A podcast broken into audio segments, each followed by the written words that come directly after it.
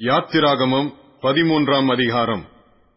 கர்த்தர் மோசையை நோக்கி இஸ்ரவேல் புத்திரருக்குள் மனிதரிலும் மிருக ஜீவன்களிலும் கற்பன் திறந்து பிறக்கிற முதற் பேர் அனைத்தையும் எனக்கு பரிசுத்தப்படுத்து அது என்னுடையது என்றார். அப்பொழுது மோசே ஜனங்களை நோக்கி நீங்கள் அடிமைத்தன வீடாகிய எகிப்திலிருந்து புறப்பட்ட இந்த நாளை நினையுங்கள். கர்த்தர் பலத்த கையினால் உங்களை அவ்விடத்திலிருந்து புறப்பட பண்ணினார். ஆகையால் நீங்கள் புளித்த அப்பம் புசிக்க வேண்டாம். ஆபிப் மாதத்தின் இந்த நாளிலே நீங்கள் புறப்பட்டீர்கள். ஆகையால் கர்த்தர் உனக்கு கொடுப்பேன் என்று உன் பிதாக்களுக்கு ஆணையிட்டதும் பாலும் தேனும் ஓடுகிறதுமான தேசமாகிய கானானியர் ஏத்தியர் எமோரியர் ஏவியர் எபூசியர் என்பவர்களுடைய தேசத்துக்கு உன்னை வரப்பண்ணும் காலத்தில் நீ இந்த மாதத்திலே இந்த ஆராதனையை செய்வாயாக. புளிப்பில்லா அப்பத்தை ஏழு நாள் அளவும் புசிக்க கிடவாய். ஏழாம் நாளிலே கத்தருக்கு பண்டிகை ஆசரிக்கப்படுவதாக. அந்த ஏழு நாளும் புளிப்பில்லா அப்பம் புசிக்க வேண்டும். புளிப்புள்ள அப்பம் உன்னிடத்தில் காணப்பட வேண்டாம். உன் எல்லைக்குள் எங்கும் புளித்தமாவும் உன்னிடத்தில் காணப்பட வேண்டாம்.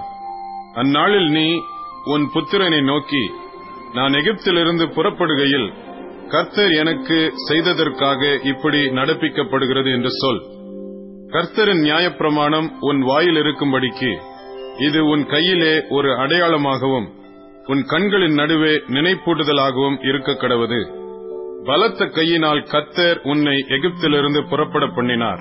ஆகையால் நீ வருஷந்தோறும் குறித்த காலத்தில் இந்த நியமத்தை ஆசரித்து வருவாயாக.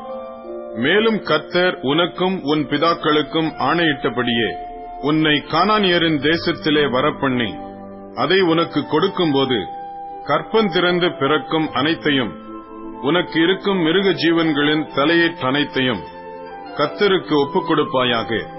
அவைகளில் உள்ள ஆண்கள் கத்தருடையவைகள் கழுதையின் தலையீற்றை எல்லாம் ஒரு ஆட்டுக்குட்டியால் மீட்டுக் கொள்வாயாக மீட்காவிட்டால் அதன் கழுத்தை முறித்துப் போடு.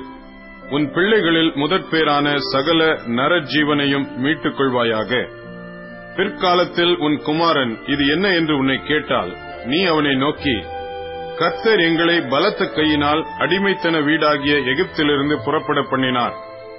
எங்களை விடாதபடிக்கு பார்வோன் கடினப்பட்டிருக்கும் போது கர்த்தர் எகிப்து தேசத்தில் மனிதரின் தலைப்பிள்ளைகள் முதல் மிருக ஜீவன்களின் தலையீற்றுகள் வரைக்கும் உண்டாயிருந்த முதற்பேறுகள் யாவையும் கொன்று போட்டார்.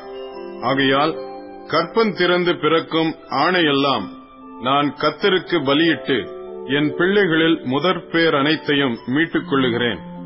கர்த்தர் எங்களை பலத்த கையினால் எகிப்திலிருந்து புறப்பட பண்ணினதற்கு இது உன் கையில் அடையாளமாகவும் உன் கண்களின் நடுவே ஞாபகக்குறியாகவும் இருக்க கடவுது என்று சொல்வாயாக என்றான்.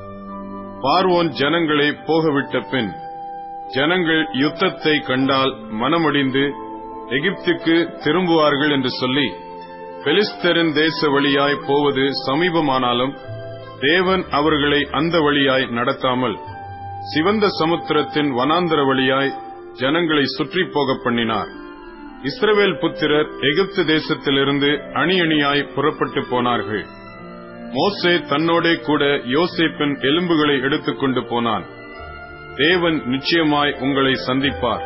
அப்பொழுது உங்களோட கூட என் எலும்புகளை இவ்விடத்திலிருந்து கொண்டு போங்கள் என்று யோசேப்பு சொல்லி இஸ்ரவேல் புத்திரரை உறுதியாய் ஆணையிடும்படி செய்திருந்தான்.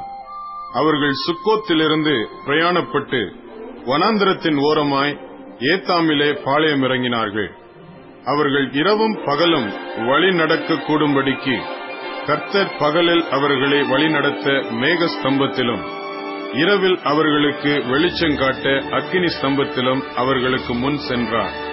பகலிலே மேக ஸ்தம்பமும் இரவிலே அக்கினி ஸ்தம்பமும் ஜனங்களிடத்திலிருந்து விலகி போகவில்லை.